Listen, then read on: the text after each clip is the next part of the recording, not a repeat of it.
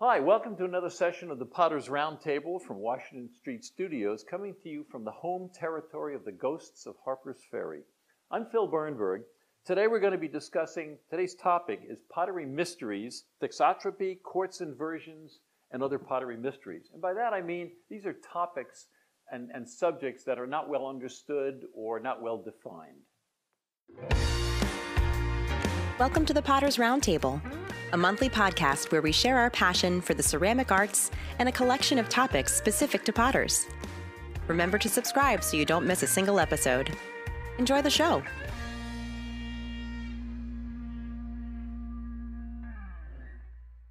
So we're, we're continuing with our discussion of thixotropy, quartz inversions, and other pottery mysteries. And we just finished up in the last episode, we were talking about deflocculation. And as I mentioned before, we're, talk, we're trying to talk about these different terms in the general sequence in which the, the steps would occur in the pottery processing. So we're, we're talking about clave as it refers right now, for instance, to glazes and that sort of thing. So the next, the next subject or topic I wanted to talk about is actually one of our headline topics here, and that is thixotropy. So I'm not going to write it again. There it is, thixotropy. That's what we're talking about. Thixotropy basically is a property of liquids, and what it means is that as you stir or you move the liquid, it seems to get easier to stir the liquid or easier to move it. So it's as if the liquid is getting thinner or runnier as you stir it. And this effect is generally caused by the presence of either platelets, platey shaped things like our clay particles, or in some cases, fibers can also do it. And when the, when the structure of the clay, for example, assumes, we talked about flocculation last episode, assumes something like this, there's a little bit of force holding these clay particles together, or they could be fibers also that are slightly entangled. So when I go, if this is suspended in the water, when I go to stir it, when I first stir it, I have to sort of break up this structure. So there's a little resistance to it. So as I stir it, I gradually break, I tear these apart, I gradually break them apart, and so the liquid gets easier and easier to stir as these, as these separate and they start to move as individual particles rather than as clumps. So that's basically what you're seeing. And this, this flocculation is a fairly common, fix, uh, flocculation is present in a lot of glazes. So the thixotropy is a fairly common property of a lot of glazes, especially those with high clay. The glaze will have sat for a while and you stick the stirring rod into it or the spoon and you go to stir it and it looks almost like custard. And the more you stir it, it gets runnier and runnier and finally starts to look like a liquid. And that and so that prop that, that property of behavior like that is called thixotropy. Something related to it, but it's kind of the opposite, is dilatancy, which you don't hear the term a lot, but we actually run into it a lot. This is kind of the opposite effect, that if you have a liquid or a suspension and you stir it, the more you try to stir it, the harder it becomes to, it becomes to stir. And you can actually, there's an example I'll tell you about in a minute where it can actually get it so, you can take a liquid and it becomes so hard to stir that you can tear the liquid. The liquid actually tears. And a good example of this that probably every, of, of dilatancy that probably everyone has seen is at the beach, at the shoreline, like if this is the shoreline and here's the water, right here, where the water is sort of lapping up on the shore, but it's not really sitting there, but with sort of wet sand, the sand right there is dilatant. And the way you can tell is, and you may have noticed this already, is if you stand on that sand and you stomp your foot on it really fast, it'll be like concrete. You don't sink in, you can just stand there. But if you stand there and you wiggle your toes slowly, you kind of sink down into the sand. And so one of the characteristics of dilatancy is the faster you try and the harder you try to move it, the more it resists. And if you move slowly, then you can get you can you can move you can move the particles and you can get it to flow a little bit. So um, and and so if I this, so that one thing you may have noticed also is uh, people that that jog or run a lot, if they run on the beach, this is where they run if they know what they're doing because you don't want to run in the water because that's, that's tiring, and also because the sand is, your feet are sinking into it, so you're wasting energy. And you don't want to run on the dry sand because you're sinking in and you're wasting energy. Whereas if you run right here, when your foot slaps down on the sand, because it's dilatant, it doesn't sink in and it gives you firm support.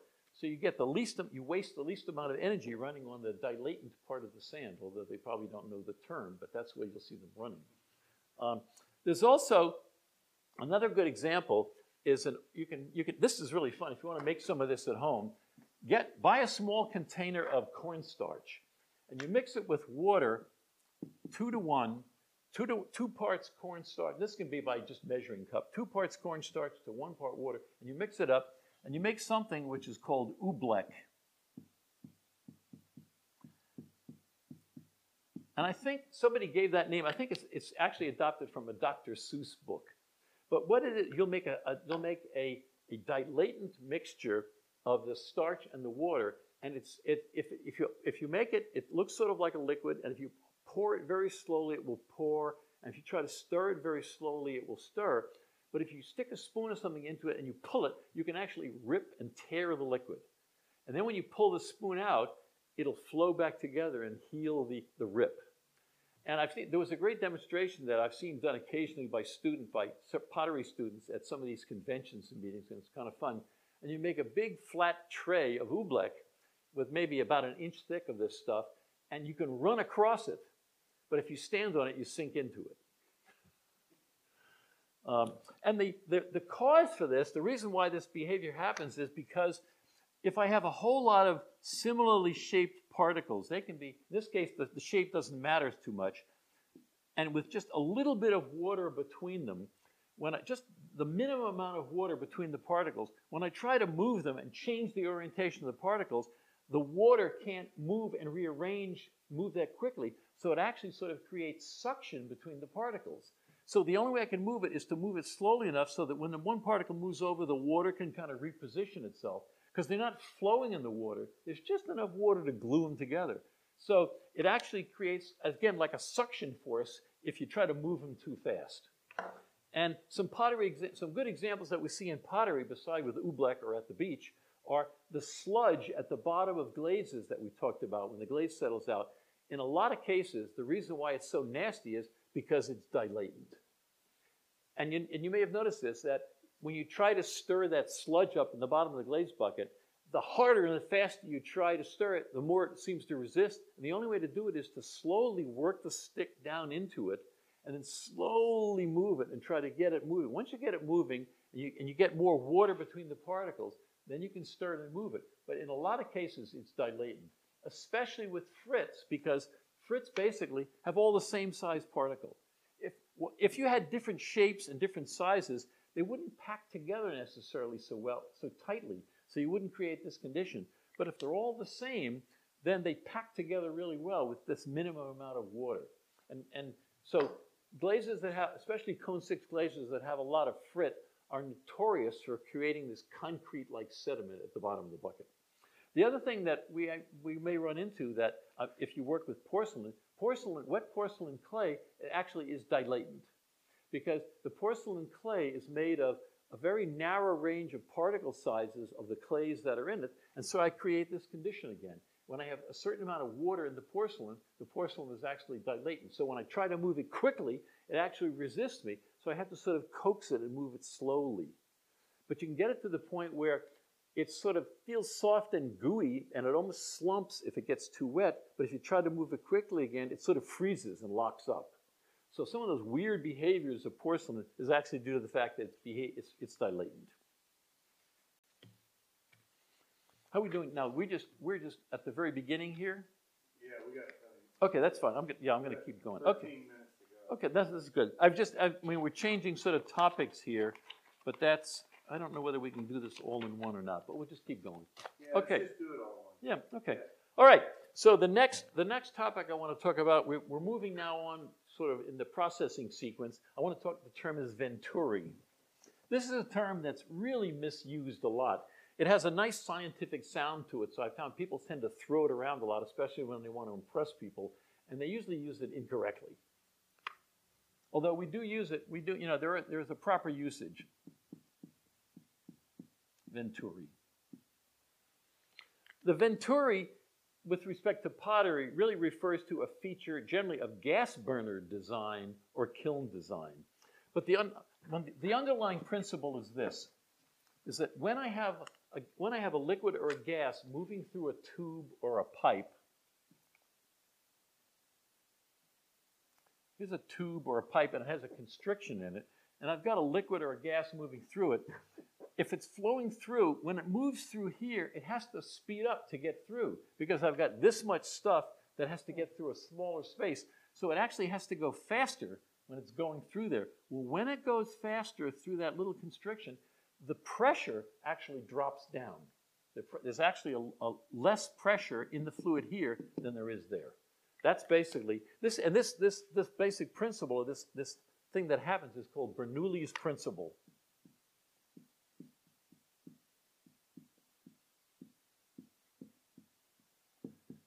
Spell that right? Yeah, Bernoulli's principle. Um, and it has a lot of practical applications. It's used in, in, so if this has less pressure, it, essentially you can say it creates a vacuum or it creates suction. Well, we use this, for instance, in gas burners. Is, here's, a, here's an example. This is what's called a Venturi burner. So the gas is coming in here, and here's the constriction. It's, it starts off wide, and then it constricts, and then it gets wider again. So what happens right here is when the gas is flowing this constriction, it speeds up. And when it speeds up, the pressure drops. So we, can, we use that in this kind of a burner because the pressure drops to draw in air. Essentially, it creates suction right here. It's flowing down this way, but it creates suction.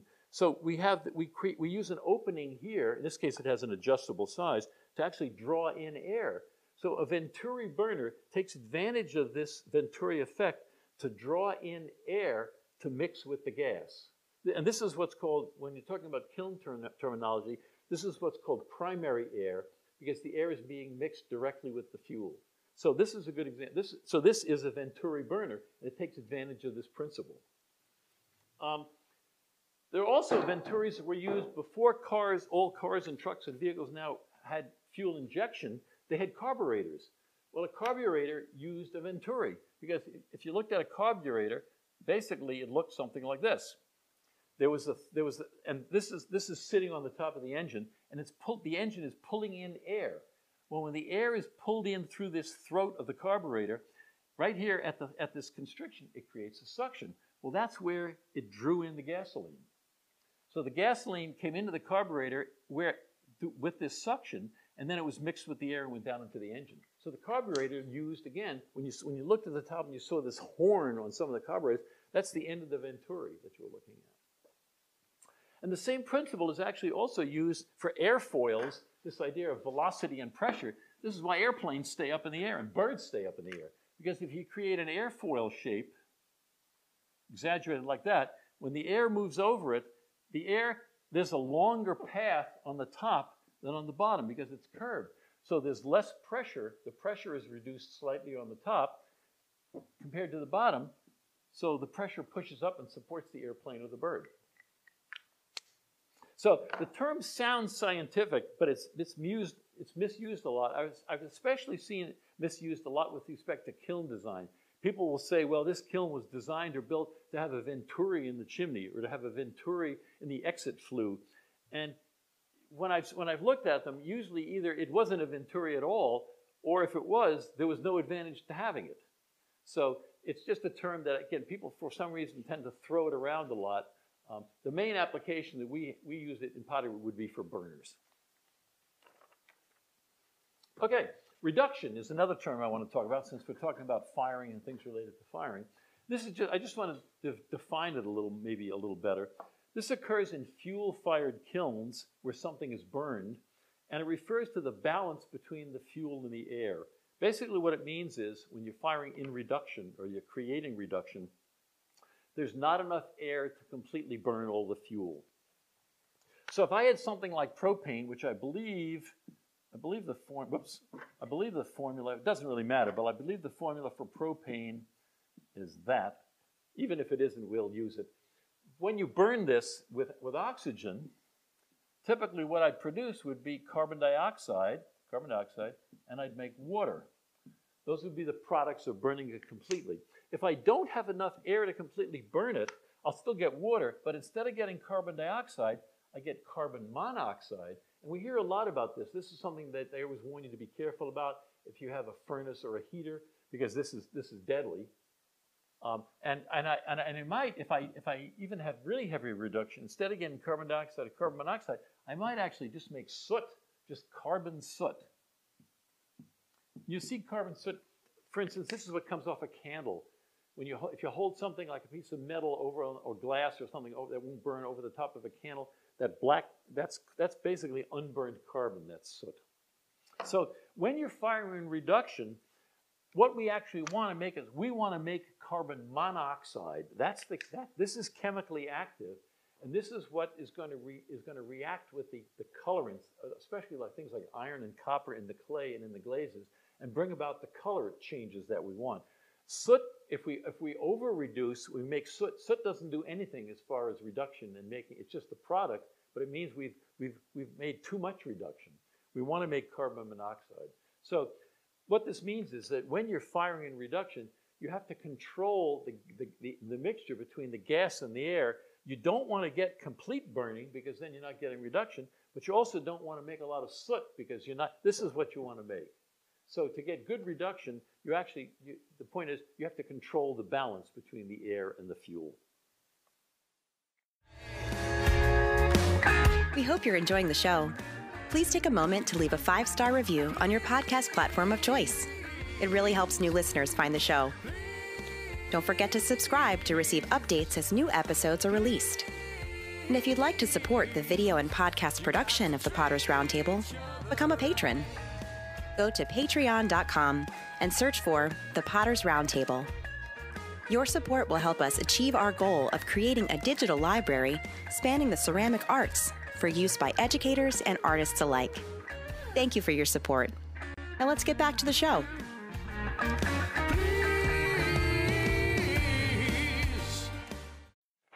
Okay, let's talk now. I want to talk about again one of our one of our headline topics here: quartz inversions, or we'll talk about the more general term silica inversions. Silica, which is this, which is silicon dioxide, silica. Silica exists in a, in a number of different crystalline forms. It's all this, but there are slightly different ways that you can, uh, you can attach or group together the silicon and the oxygen atoms. Maybe the different angles or slightly different arrangements. Um, and the most common ones that we run into would be quartz, Quartz is a form, one, one form of silica. There's another one, I'm going to list it here because it's fairly common, but we don't see it. It's called tridymite. And there's another one called cristobalite, which we do see. Cristobalite. These are all forms of silica. They're all just that, but with slightly different arrangements of the atoms. And these, by the way, these are all mineral names because all of these different forms that we're talking about actually occur in nature. Quartz is by far the most common. I mean, this is, this is a piece of quartz that I found taking a walk in the woods nearby here. And then recently, and this is just called milky quartz because it has, it, it happens to be white, but it's quartz. And then this is another example of a piece I just found recently when I was sort of prospecting along our local highway. And in, in this case, it's not quite as white, but also, I don't know whether you can see it, it started to form a crystal because there were pockets in the, in the, in, the, in the rock, and so it actually started to form a quartz crystal. But this is really common, and it's present in all of our clays and in all of our glazes. This is the basis, as we talked earlier, this is the basis basically for pottery, of our clays and our glazes. Um, so the, anyway, so now with these, there, in addition to these separate forms, each one of these forms also has what's called a high temperature and a low temperature form. Remember the, the, the mantra for pottery is nothing is ever simple, okay? So each one of these has a high temperature form. I'll, I'll do it in the, in the other. It has a low temperature form, and low is relative. So it has a low temperature form, and it has a high temperature form. Okay? So there's, there's low quartz and high quartz, and they give they usually give these things because they have not much imagination. They give them Greek letters. So the low is generally called alpha, and the high form is generally called beta, for lack of imagination. So there's low and high quartz, there's low and high tridymite, we can skip that one for now, and there's low and high cristobalite. And the point is that when you, if you, if you were to take quartz and heat it up, and normally the quartz that you, all the quartz I'd find, for instance, in the ground like this, this would all be low quartz. Low, again, this is relative. Um, But if I were to heat it up to high temperatures, like the kind of temperatures we get, we do in a glaze firing, it would actually change to the high temperature form. Okay, this hap- the change happens around a thousand degrees, and then when I cooled it back down, it would it would change when it got to a thousand degrees again. It would change back to the low form. So when you were done, you wouldn't maybe necessarily see any. You know, there wouldn't be anything obvious difference to look at. But all of them do that. The cristobalite, the tridymite, when you heat it up, the, the low at, at some temperature, particular temperature, it changes from low to high, and then when it cools back down, it goes back down to the high to the low. Well, the other point is that that oh well, first of all, these changes are the inversions. That's what the that's what the term inversion means. It means the change of from the low to the high or the high to the low. The direction doesn't matter, but that change is an inversion. And the point is that when they change, they also change in, in volume a little bit. So, and they generally, when you heat them up, they generally expand a little bit, and when you cool them back down, they contract a little bit. So if I were to heat up quartz, and I start off with the low form, around 1,000 degrees, it's going to change to the high form, and it's going to expand a little bit. And then I, I keep on heating, and then I cool it back down, and when it changes, now when I get to 1,000 again, the high changes to low, and it contracts a little bit. So a typical sequence that might happen when I fire, when I fire, let's say, a clay body, and the clay, all the clay bodies contain a lot of silica. So there's silica in, actually in the clay itself, and then we add silica as an ingredient. So during the firing, when I heat it up to 1,000, um, on the way up, when I get to 1,000, the low quartz changes to the high quartz, and the, the quartz particles expand a little bit. Now, when I get to higher temperatures, some of the quartz can actually change into cristobalite. Okay? There is no cristobalite in naturally occurring clays. It's a very rare mineral by itself. But, but they, these forms can change into one another. So as I'm heating up the quartz, after it goes to the high quartz, now some of it, the quartz, several things can happen to the quartz. Some of the quartz can just stay in the high form. Some of it can actually change into cristobalite, and some of it, of course, could actually melt and become part of the glass. Okay? So now, when I when the clay cools, so now I heat it up. Now when the clay cools down, the quartz that has stayed as quartz will now change the other way. When it gets to around 1,000, the, the, the high quartz will change to low quartz, and the low quartz grains will contract a little bit. But now I have made some cristobalite at high temperature, right? So when I get to a lower temperature, around 500 degrees in round numbers, Fahrenheit, the cristobalite changes from the high form to the low form, and it contracts a little bit. And in this, because of the slight differences in the structure, when the cristobalite contracts, it contracts more than the quartz does, just as a side point. And that's the, so coming back down, I've gone through the quartz, I, I went through the quartz inversion on the way up, and now coming back down, I went through the quartz inversion, and then I went through the cristobalite inversion. Altogether, these are called the silica inversions. Okay? The problem associated with this is that if I have a lot, especially with cristobalite, especially if I if I have a lot of cristobalite in the clay, I, if I've made a lot of cristobalite, when I get down to around 500 degrees, if there's a lot of it, there's a lot of contraction going on all at once, and that can result in cracking. And the main term, the thing that we see that that related to is called dunting. And this is where basically there's so much cracking of the pot that very often the pot is just completely destroyed. It just falls into random pieces. And this is caused by the sudden contraction of the cristobalite on the way down. Generally, the cristobalite, from what I've seen at least, the cristobalite is more the cause than the quartz because it actually contracts more when it, when it goes through the, ch the change. The other thing is, I, in, at least in my opinion, I've never seen rapid heating of bisqueware sometimes uh, causing a problem. You'll, you'll, hear about precautions. People will say, don't heat up the kiln too fast because when the quartz expands, when you reach the quartz inversion, it'll crack the pots. I've never seen that to be a problem because if you think about it, bisqueware is porous. So if, if I'm heating it up and I get to the quartz inversion, and let's say there's a little quartz grain and it changes to the high form and it wants to expand, it can. It can just go crunch and it can crunch into the space. There's space around it, so it has room to expand. So I've never seen that to be a problem. Um, but cool. But now, if you're if you're re, if you're refiring work that has gotten completely dense, that's a whole different situation because now if there's quartz in it and, and a lot of little quartz particles and they want to expand, there's no room for them to expand. So in that case, I can believe that yes, it could crack the pot. So I, I don't know whether this this idea that heating it up too quickly can um, can cause cracking because of the quartz inversion. I'm just guessing maybe that originated from the fact that people were refiring pots in the same firing that they were firing, you know, bisqueware. I don't know, but I've just never seen that effect. I've done some really rapid firings with wood firing and some other firing, gotten a really high temperature fast. I've never seen that as, as a problem. I have seen problems where you get cracking during rapid heating because of unequal heating. If you're heating one part of a pot a lot faster than another, and it expands due to the heating, I've seen cracking, but nothing that I could really attribute to the cristobalite. If you'd like to see a video version of this presentation, just head out to YouTube and search for Washington Street Studios. Okay, another term that relates to heating is, um, is heat work. We're doing okay, Dennis, I guess? On, okay, we'll just keep, go- we'll just keep going, okay. Heat work.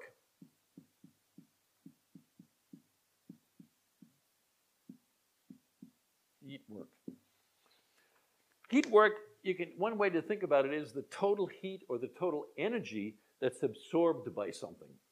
So, and it, it's really, it's a combination of temperature and time. Pyrometric cones measure or respond to heat work the same as the pots do. That's why they're really useful. And the reason for that is because in order to, when we've, when we've talked previously about the changes that occur in a glaze or the changes that occur in the clay when you heat it up, it takes time for those changes to occur. They can't happen instantaneously. It's sort of analogous to, you know, you can say, well, I'll put a pot roast in the oven at 350 for two hours. Why don't I put it in the hour a, in the pot in the oven for a thousand for, for 10 minutes? Because the pot roast will be burned on the outside and not cooked on the inside. Well, in an analogous way, there are things that have to happen inside the clay and inside the glaze, and they take time. Heat is not enough. So the point is that it's, it's actually it's much better when you're monitoring or you're controlling a firing to use cones and not just temperature. Temperature is just an instantaneous measurement of the heat right then and there, but it doesn't give you any, any indication of the accumulated effect of the heat. And that's what the clay and the glazes respond to, the accumulated effect of heat. And that's the heat work. Okay, next, next term to talk about is this is the basis of all of our glazes is eutectic.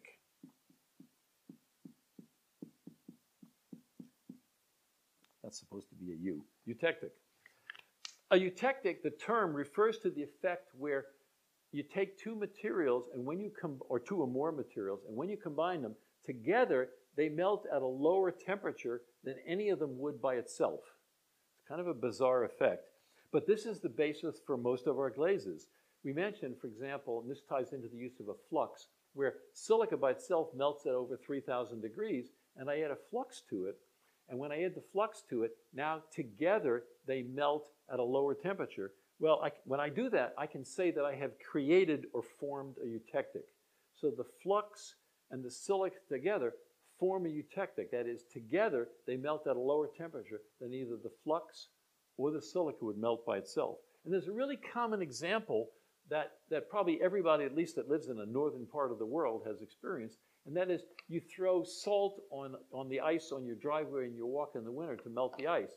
What you're doing is you're forming a eutectic between the salt and the ice. And salt melts at a really high temperature, a couple of, I don't know, 1700, 1800 degrees, way up there, and ice we know melts at 32. But when I put the salt on the ice, together they form a eutectic, and now the ice melts at around, I think it's 27 or 28 degrees. So if it's 30, if it's freezing out, 32 degrees, and you have ice, and you put the salt on it, the salt forms the eutectic.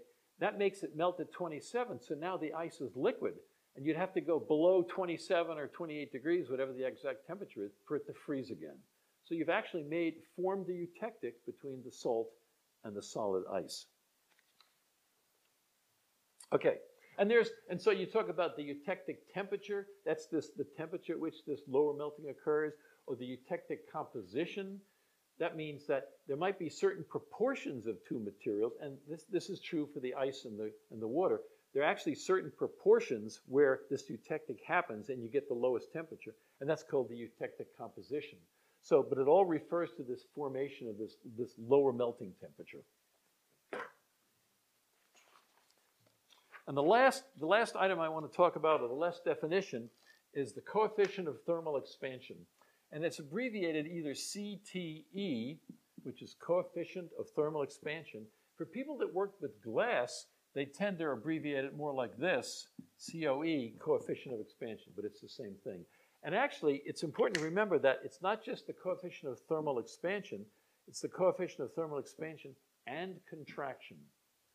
And what this means, what this refers to is the fact that just about every material that there is, when you heat it up, and you're probably familiar with this already, when you heat it up, it expands, and when you cool it down, it contracts. And so generally, when you heat it up and it expands a certain amount, and then you cool it back down to the starting point, it contracts back to where it started. There isn't any sort of leftover something. So, and the, the coefficient, it's, it's called a coefficient because it's just a number. It's a number that describes for every degree of temperature change, how much does it expand or how much does it contract? And there's a very, you, you, and this is something you, you use this a lot in your everyday life. If you have a jar of spaghetti sauce and you can't get the lid off, you hold it under, you hold the lid under the hot water. Well, the steel cap has a higher coefficient of thermal expansion than the glass. So when you hold it under the hot water, the steel cap expands more than the glass does, and it becomes loose, and you can open the jar of spaghetti sauce.